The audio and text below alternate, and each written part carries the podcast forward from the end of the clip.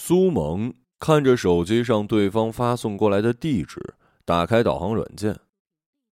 九公里，为了省钱，他打算骑车过去。这已经是他这个月看的第六个房子了。出发前，他想着一定要尽快把住的地方定下来，心里却没底。前面看的几个房子，要么就是中介把中介费抬得很高，要么就是他还在犹豫的时候，对方就告诉他有人比他更快的决定要租下。他也想赶快把这事儿敲定下来。他已经来这儿快半个月了，住在母亲一个朋友家。走之前，母亲一直强调，这个阿姨年轻的时候跟他关系有多好多好。他已经和人说了，也给了一个月的房租。听说俩人是在外面打工的时候认识的，穷的时候生活费都凑在一起一块吃饭。可苏萌见到这个阿姨的第一眼就知道，母亲嘴里的那些念旧不过是一厢情愿罢了。苏萌到他们家的第一天，刚好是晚饭时间。一进门，阿姨就说：“我们已经吃过了，你自己看着点点外卖吧。”从那天后，阿姨跟她老公一直在外边吃饭，有时给苏萌发条消息说应酬就算是通知了，有的时候啊干脆不说。苏萌也不是不会看人脸色的人，母亲问起来，她什么都不说，只说挺好的，就是觉得不太方便，还是想自己出去租房子。母亲一再追问是不是他被欺负了，他顾及母亲的感情，又想是自己不愿意听家人的安排，非想要出来闯荡一番，于是不管母亲怎么问，他都说没有。这年头啊，租房不比买房容易，况且她一个女孩子在陌生的城市，想要房租便宜点，又想地段安全点，哪有那么多合适的选择呀？挑来挑去，最后还想。住的离地铁站近一点，房租的预算降不下来，于是她就只能改变计划，从看一个人住的房子，到最后决定跟人合租。下楼扫了一辆自行车，打开手机导航，戴上耳机出发了。今天要去看这房子呢，虽然旧了点儿但是前年新的地铁线从旁边路过，旁边的房价不管是卖房还是租房，翻了好几番。苏萌看来看去，选了一个最便宜的，赶紧预约了看房时间。房东呢，也像是想赶紧把房子租出去。上午在网上沟通了一下，下午苏萌就决定去看。停下来等红灯，电话进来，接起来是房东，问他到哪儿了。他掏出手机看了一眼，还有两公里，说快了。挂了电话，红灯正好变绿，又奋力的蹬了起来。跟着导航骑到一个老小区门口停下，苏萌看见门口站着一四十多岁的中年人，戴着眼镜，很斯文的样子，很难把他跟电话里那个急切的声音联系在一起。苏萌刚停下车，中年男子就过来跟他打招呼：“呃，来看房的吧，苏小姐是吧？”苏萌一边锁上自行车，一边摘掉耳机：“啊，是的，是的，张先生好，我这就带你去看房，跟我来吧。”中年男人自顾自的走在前面，苏萌紧跟着，边走边打量这个老旧的小区。由于修建的时间比较早，那时候也不是作为市中心寸土寸金的地段在规划，倒多了许多绿化的面积。年岁久远，有些生长得快的树都长到了两三层楼高的高度。草坪里的草不知道是不是受了这些树的庇护，也不像其他小区那样隔段时间就死掉，需要重新更换，反而长得郁郁葱葱。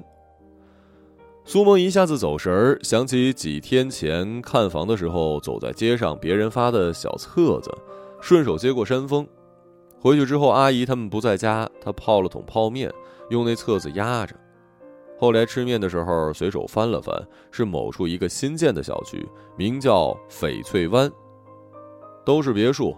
册子上几行放大的字体写着：“欧洲著名园艺师设计，打造城市中的森林公园里的家。”宣传图上面的房子前面是公园，后面是食堂。吃完泡面后，把沾了油的册子一起扔掉。现在看到这小区的场景，苏萌心想。这地方哪里比翡翠湾的绿化差了呀？房东在一栋单元楼下停下来，苏萌赶紧跟上去。来之前，房东就说了没电梯，可好在拢共楼层就只有十楼。苏萌要看的呢，在四楼，没太大影响。两人爬上四楼，房东掏出钥匙的时候，苏萌看了看，对面的门上贴了一个大大倒着的福字儿。房东拿钥匙开的这扇门上是什么都没有，看来已经空置很久了。门开了，苏萌跟在后面进去，房子里比他想象的干净多了，也没有那种很久没人住的陈旧气息。相反，进门的一瞬间，苏萌甚至觉得这间一直有人在住。下午的阳光正好透过窗台照了进来，屋里家具齐全，好像房子的主人不过是出门买菜去了。苏萌盯着窗户，听见房东的声音传来：“还不错吧？家具什么的都齐，房子也干净。我们这边光线好，外边呢又有树，不会太热。”两间卧室，另一个租客还没定下来。你要是租的话，可以先选一间。苏萌轻点头说好。房东事不关己一样，说完就在沙发上坐下来，示意他自己可以随便看看。整个房子的装修风格都是偏中式的，木椅子、木桌子、沙发也是木头的，上面放了沙发垫。苏萌进卧室看了看，两间差不多。一样大小的床，一样的像是定制的木头衣柜，到处都是干干净净的。苏萌之前也看了好多房子，像这样家具都是成套的不多，看起来像是挺讲究的一户人家。进了卫生间看看，镜子、花洒、洗漱台，所有东西透着一股微弱的老旧气息，但是都意外的干净整洁。热水器什么的都是好的。房东的声音从客厅传来，苏萌从卫生间退出来，走到客厅。客厅外面连着一个小小的阳台，放着两张椅子和一张桌子，挺好的。那我回去考虑考虑，呃，确定要租的话，给您打电话。嗯，好，不看了是吧？那咱走吧。两人刚下楼，苏萌说：“我想在小区里转转。”那行，你看吧，我有事先走了。要租的话，电话联系啊。说完，房东就走了。苏萌抬头看了看单元楼前的这棵树，刚才房东说的就是这棵，应该有些年头了。整棵树高大挺拔，枝丫伸出去老高，平日里应该没有人在刻意修剪。苏萌仔细盯着椭圆形的树叶看了看，觉得眼熟，突然和记忆的一部分重叠了。呀，这是一棵柿子树吧？小时候，外婆家的院子中央也有一棵柿子树，很大的一棵。那时候，小小的苏萌张开双手也抱不住整个树干。等到柿子成熟的季节，每次还没进外婆家，就看见院子里星星点点的橘子，是那些成熟的柿子还来不及摘就掉落在地上。苏萌每次都觉得可惜。每次欢天喜地的跑进去，吵着让外婆摘柿子，外婆就拿出一根长长的棍子，棍子的一端呢有一个竹编的像漏斗一样的东西。每次外婆摘柿子，苏萌都仰着头，把脖子伸得老长。外婆问他要哪一个，他总选一个自己看到的最圆最好看的。看着外婆把柿子兜进漏斗，然后轻轻一转木棍儿，柿子就顺势的装了进去。苏萌每次都觉得很神奇，然后跑开去。外婆把木棍缓缓放下，苏萌跑去另一边接住柿子。有时候没接好，柿子啪一声掉在地上，再捡起来就破了一个口子，像是在咧嘴笑。有些咧嘴咧的不那么大的柿子还可以吃，苏萌就捡起来装进放在一旁的篮子，然后再去挑选下一个。直到装满整整一篮，才心满意足地坐在院子的台阶上吃起来。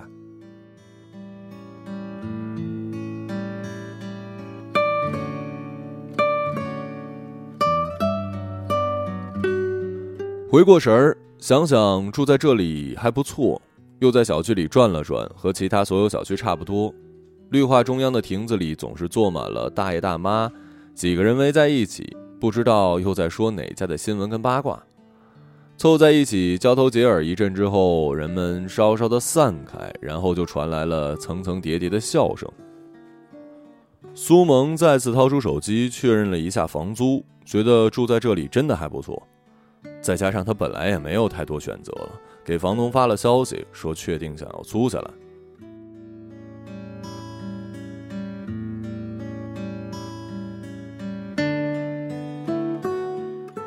坐在电脑前，左手端起桌上的咖啡往嘴里送，右手还在键盘上快速的移动着。从阿姨家搬出来一个月之后，苏萌终于在这家公司争取到了实习编辑的工作。她很珍惜这个机会，因此主动加班变成了常态。实习期三个月，她想要留下来，想在这座城市留下来。放在桌上的手机震动起来，是母亲的。苏萌看了一下时间，已经过了半夜十二点，眉头一紧。喂，妈。发微信你怎么不回呀？我加班呢，没看到消息，怎么了？外婆快不行了，有空回来看看吧。不知是谁先挂了电话，他保持着电话放在耳旁边的姿势，再没有任何声音传来，视线还停留在电脑屏幕上。母亲的电话打过来之前，他刚看完了一篇名叫《生活的来稿》，作者快速的描写了一个人的一生。苏萌把这篇稿子退掉了，理由是里面有太多戏剧性的情节，没有真实性。现在他盯着那篇稿子的题目“生活”，谁有资格否定生活的戏剧性呢？他从来没有剧本，所有能写下来的剧情，也许都是被生活碾压过的记忆罢了。关上电脑，回到出租屋，摸黑进了卧室，躺在床上，想起电话里母亲说的：“你也不用那么着急回来，就是跟你说一声情况不太乐观，你有个心理准备。但你现在还是实习最重要，你还是先好好工作，有事儿呢，我第一时间通知你。”两个月前，苏萌租下了这间房子，房东好像很忙，也没有太把这件事放在心上。除了看房那天见过之后，后来再也没见过。搬进来那天，他也只是告诉苏萌，钥匙放在小区门卫了，报自己名字去取就可以了。苏萌选了离那棵柿子树更近一点的房间，好像伸手就能摸到树叶。可到现在也没有新的房客搬来。苏萌自己当然愿意交这一个人的租金，住着本该是合租的房子，也没多问。想起自己离开家之前，外婆是最反对的那个，说她一个女孩子都到了可以结婚的年龄，还动不动要出去闯荡，有什么好闯荡的呀？老老实实找个工作结婚多好啊！苏萌不顾他是长辈，跟她争吵，说她老腐朽，说她有自己想要的生活。其实那个时候，外婆已经病得很重了吧？外婆七八年前被查出了糖尿病，一直控制，这两年血糖却怎么也调整不好。以前走路风风火火的一个老太太，突然就偃旗息鼓一样安静下来。苏萌和她吵架的时候，外婆也感觉到自己的反对没法奏效，于是就嚷着不注射胰岛素来威胁苏萌，像是一个叛逆的孩子。最后，这抗争当然失败了。家里人不可能由着他来呀。苏萌躺在床上，窗外一阵风把柿子树的树叶吹得沙沙作响。是什么时候开始和外婆不再亲近了的呢？第二天醒来，苏萌就看到母亲发来的微信消息，说外婆的情况稳定了点叫她好好工作，不要担心。他叹了口气，往浴室走。昨晚衣服也没脱，就在床上横七竖八的睡了。站在花洒下甩甩头，想把那些零碎的回忆连同低落的情绪一起甩掉。收拾好，准备出门，刚一开门，一团黑影蹭着苏萌的脚边闪了进来。大饼，你怎么又跑来了？名叫大饼的黑猫熟门熟路的穿过客厅，跳到阳台的椅子上，盘坐在上头。苏萌叹了口气，转身回屋，把他从椅子上拎下来，抱在怀里出门了。果然，刚一下楼，就看见张老爷子坐在亭子里，跟几个老头老太太聊天。张爷爷，您的猫又跑我那儿去了，给您抱下来了，不然等会儿我上班，它又被锁在里面了。张老头接过猫，顺势在猫背上顺了顺毛，像是教育孩子。说了多少次了？怎么又跑上去了？嗯，语气倒不像是责骂。上班去呀？啊，是啊，你们慢慢聊。说完，苏萌往小区门口走。刚搬到这儿不久呢，有天下班回家，一进门就看见卫生纸被扯得细碎。满客厅都是，桌子上的杯子被打翻了，手机数据线被拖到了地上，破了好几个口。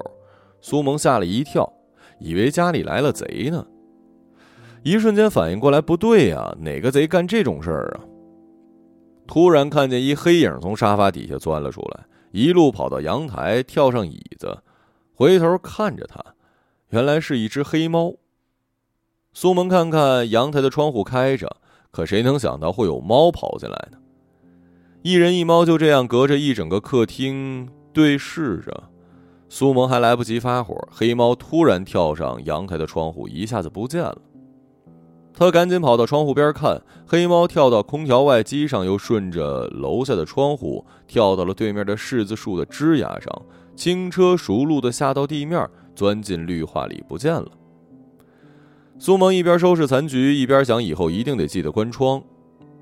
后来倒是记得关窗，可那只黑猫竟然正大光明的从正门进来。那天苏萌下楼扔垃圾，回来时候没发现猫跟着自己。快到家了，打开门，猫却从他身后比他先一步进了屋，一副家主人的样子，又跑到阳台椅子上里窝着。你倒是盯上这椅子了，挺会享受啊。我搬来这这么久都没空去阳台晒晒太阳。说着，苏萌也来到阳台，坐在另一把椅子上。黑猫看了他一眼，又把眼睛闭上，两只前爪交叠放着，把脑袋放在上面，眼睛慢慢的眨着，像是困了，随时会闭上。苏萌不管他，给自己倒了一杯茶，喝了起来。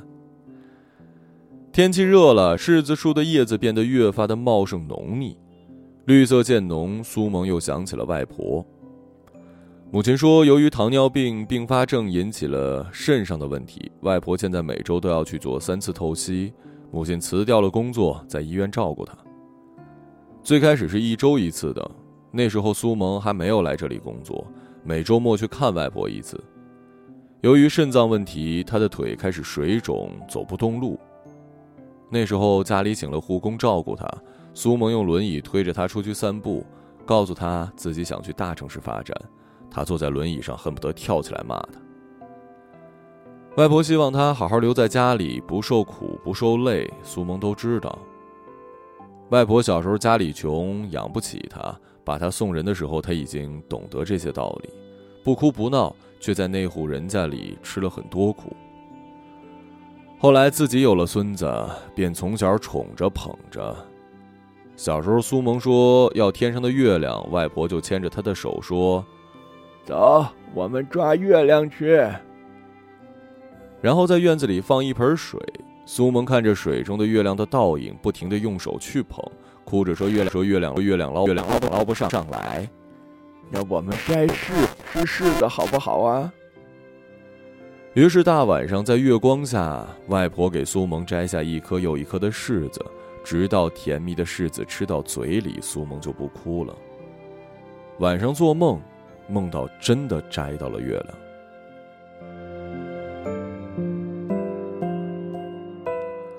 后来城镇村改造，外婆家的地被占了，新房子修在离以前的院子不远的地方，一栋栋新楼建起，到底是面目全非，分不清东南西北了。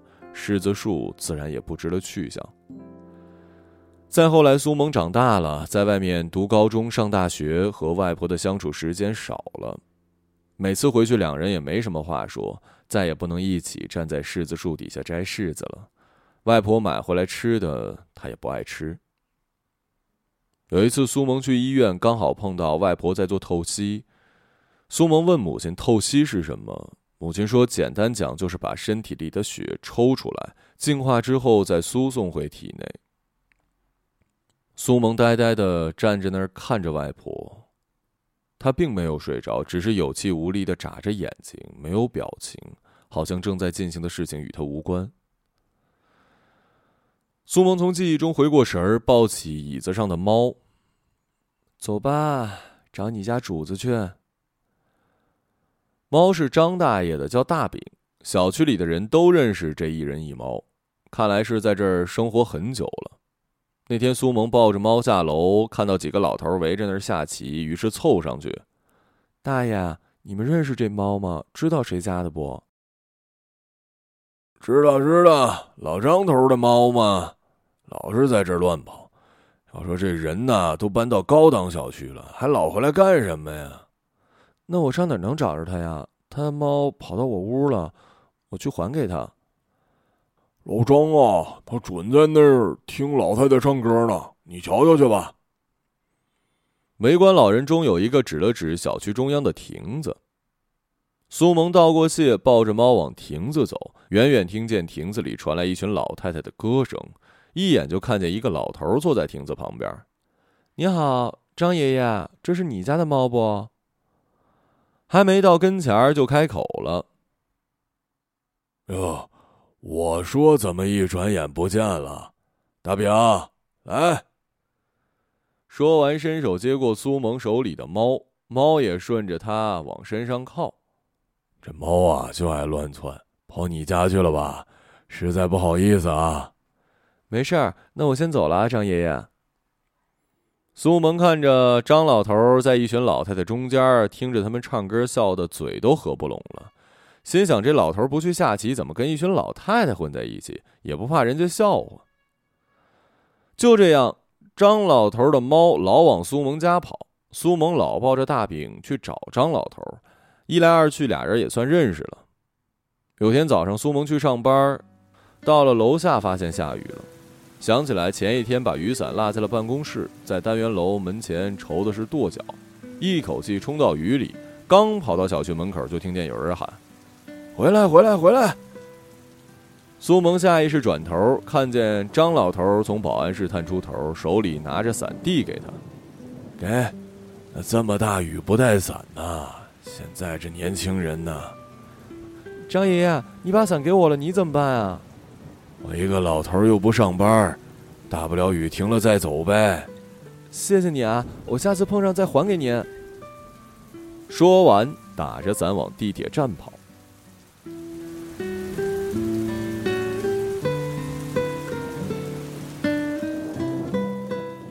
两天后，苏萌下班回来，看到张老头在往小区外头走。哎，张爷爷，你等一下，我去回去给你拿伞。张老头没来得及回答，苏萌就留他一个人往家跑，拿着伞从楼上下来。张老头呢，正站在单元楼门口。张爷爷，你怎么知道我住这栋楼啊？之前有次看你从这儿下来的。谢谢爷爷，伞还给你。丫头啊。你看我这周末要去趟医院，可现在医院非得弄卡什么的，我一个老头子弄不明白。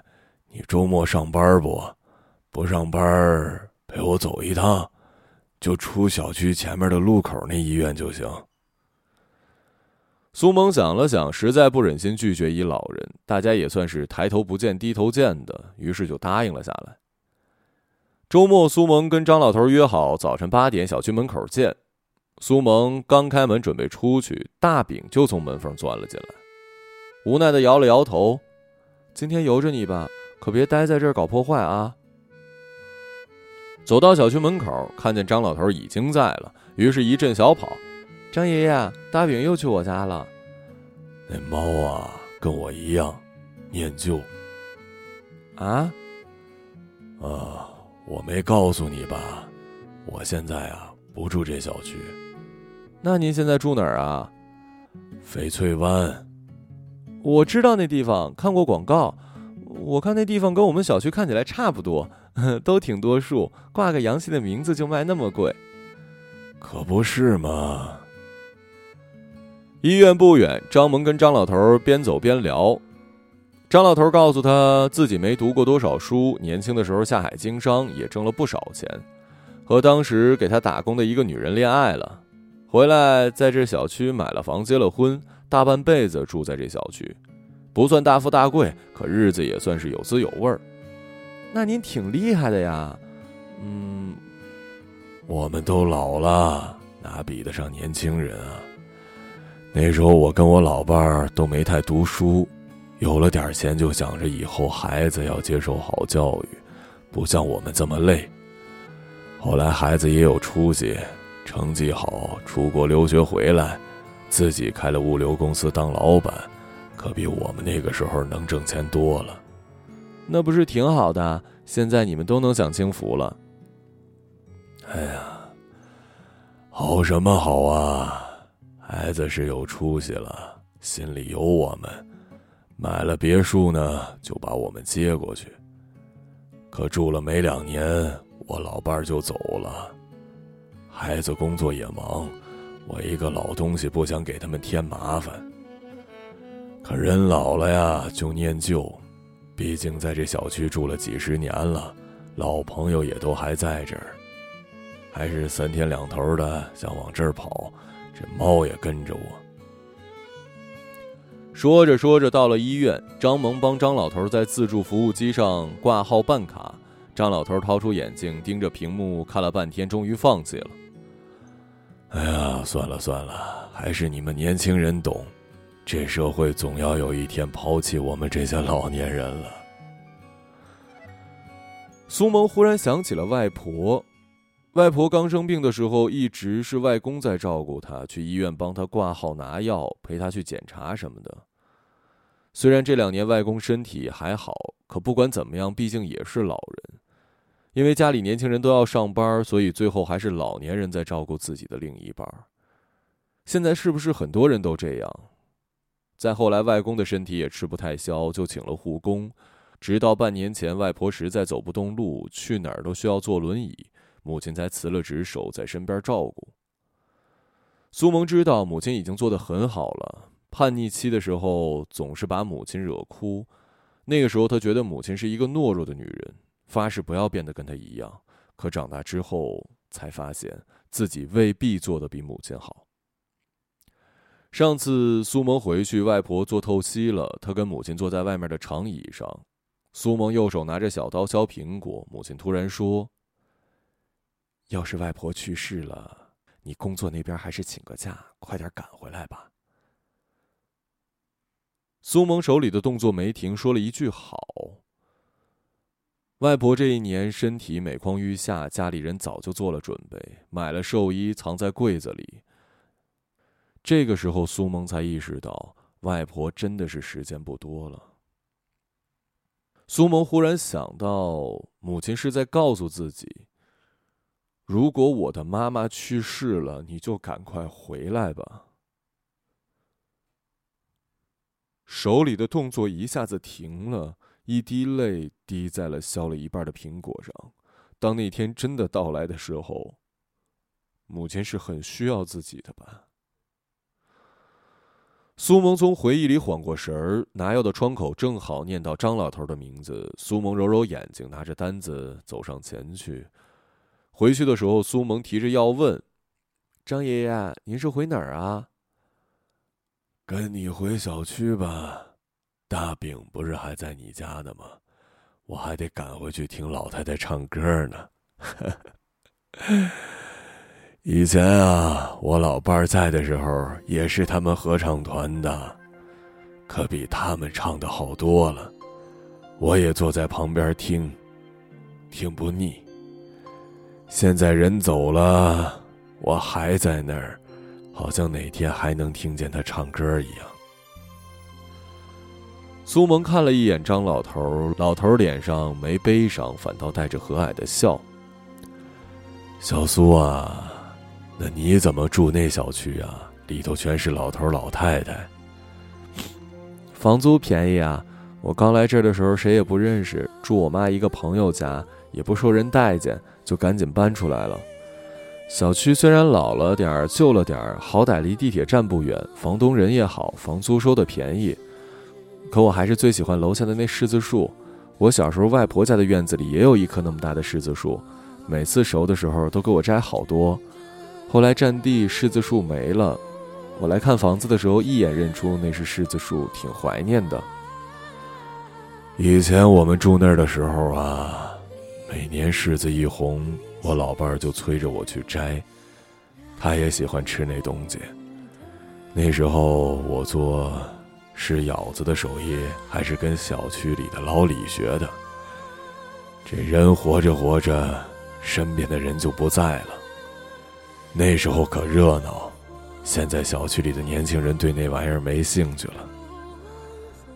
张老头叹了口气，好像把沉重的回忆吐出来。过了一会儿，又说：“没事儿，今年柿子熟了，我给你摘。”那可说好了啊，张爷爷。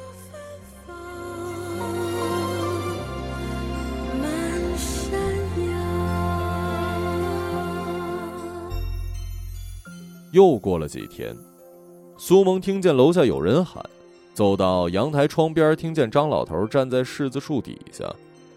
小苏啊，大饼在你那儿不？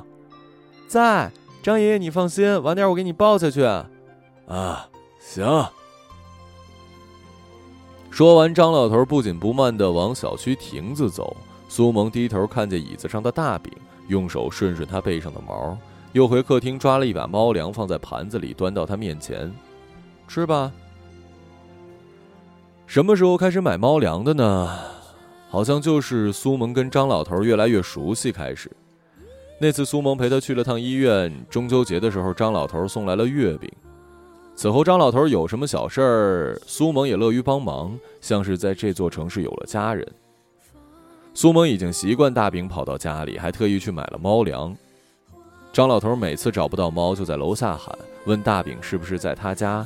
得到肯定的答案，就安心的大摇大摆走了，去看老头子们下棋，听老太太们唱歌。苏萌坐在椅子上抚摸大饼，转眼已经十月份了。苏萌的工作稳定下来，秋天也来了。抬头看看柿子树，花朵凋谢之后，树上的柿子一天比一天长得快，很快长足了个头。开始酝酿成熟的颜色。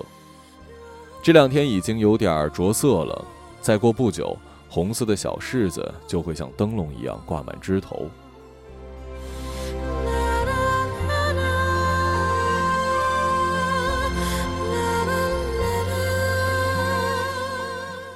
苏萌是在凌晨三点接到的母亲电话，请假函刚发过去，就收拾起了东西。坐着坐在动车上，苏萌还在想，是什么时候和外婆变得不亲近了呢？小时候自己第一次独自坐公交车，就是去外婆家，在半路碰到外婆跟其他几个老太太散步，外婆很惊讶，问她是一个人来的吗？苏萌骄傲的点点头。外婆当着大家的面一个劲儿的夸她，说她厉害，然后把她抱进怀里。再后来，苏萌长大以后，已经可以自己坐飞机、坐高铁去任何地方。可是再也没有人说她厉害，也没有人在路的尽头等她，给她拥抱。其实也没有和外婆变得不亲近吧，只是后来自己长大了，自己忙的事情多了，就没有那么多的时间陪外婆了。而在这段像是被偷走的时光里，外婆。正在快速的老去。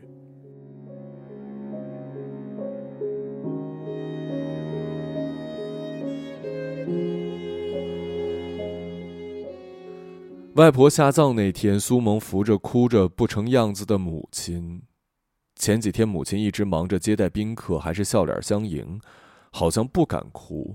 苏萌突然觉得，人们总说入土为安。是不是去世的人入土了，活着的人才能放心、安放所有的情绪，不用再面对宾客，不用再考虑礼节，终于完整的失去了这个人，悲伤、痛苦、绝望都可以无所顾忌的安放在这个合适的位置。安顿好母亲，坐在外婆家的客厅里。电视机旁边放着一个以前家里留下的木质双开门的小柜子，柜子的颜色已经是岁月沉淀下来的深棕色。小时候柿子还没完全熟的时候，外婆就开始摘，苏萌问他，他说给苏萌做柿饼，做好的柿饼就放在这个柜子里。后来树上的柿子吃完，苏萌就天天跑到这个柜子里拿柿饼。外婆说吃多了不好，他就趁外婆不注意偷偷拿，总以为自己的小机灵不会被发现。苏萌盯着那个柜子，明知道打开不可能再有柿饼放在那儿，还是忍不住过去打开。柜子里空空如也。却发现柜子一边的门上用铅笔写着几个歪歪斜斜的大字：“孙女儿生日。”后面跟了一排数字，是苏萌的农历生日。苏萌关上柜子，啪的一声，像柿子掉落在了地上。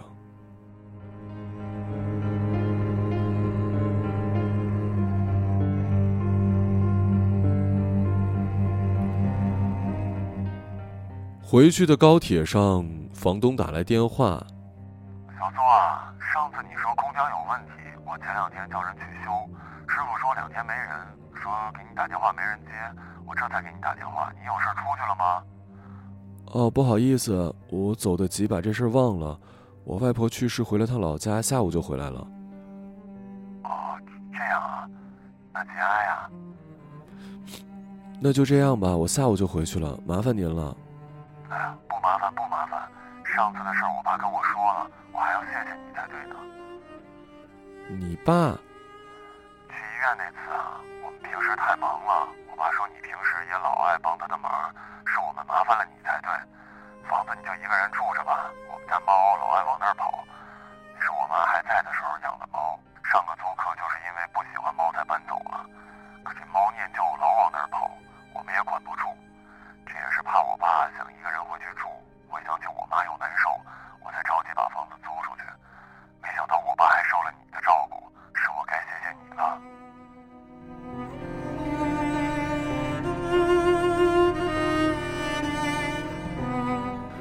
苏萌拖着行李箱走到单元楼下，低着头踩着落叶，心想：怪不得大平老是往自己那儿跑，原来他才是主子呀！小苏啊！快过来接着呀！文生抬头看见张老头正拿着一根长杆站在柿子树下，大饼在树枝上蹲着，也瞪着眼睛看着他摇尾巴。满树的柿子像是被上了色，透着成熟的气息。张老头把长杆慢慢放低，苏萌赶紧放下行李，跑到另一头接着。柿子落在苏萌手里，开了一个小口，像是在咧着嘴笑。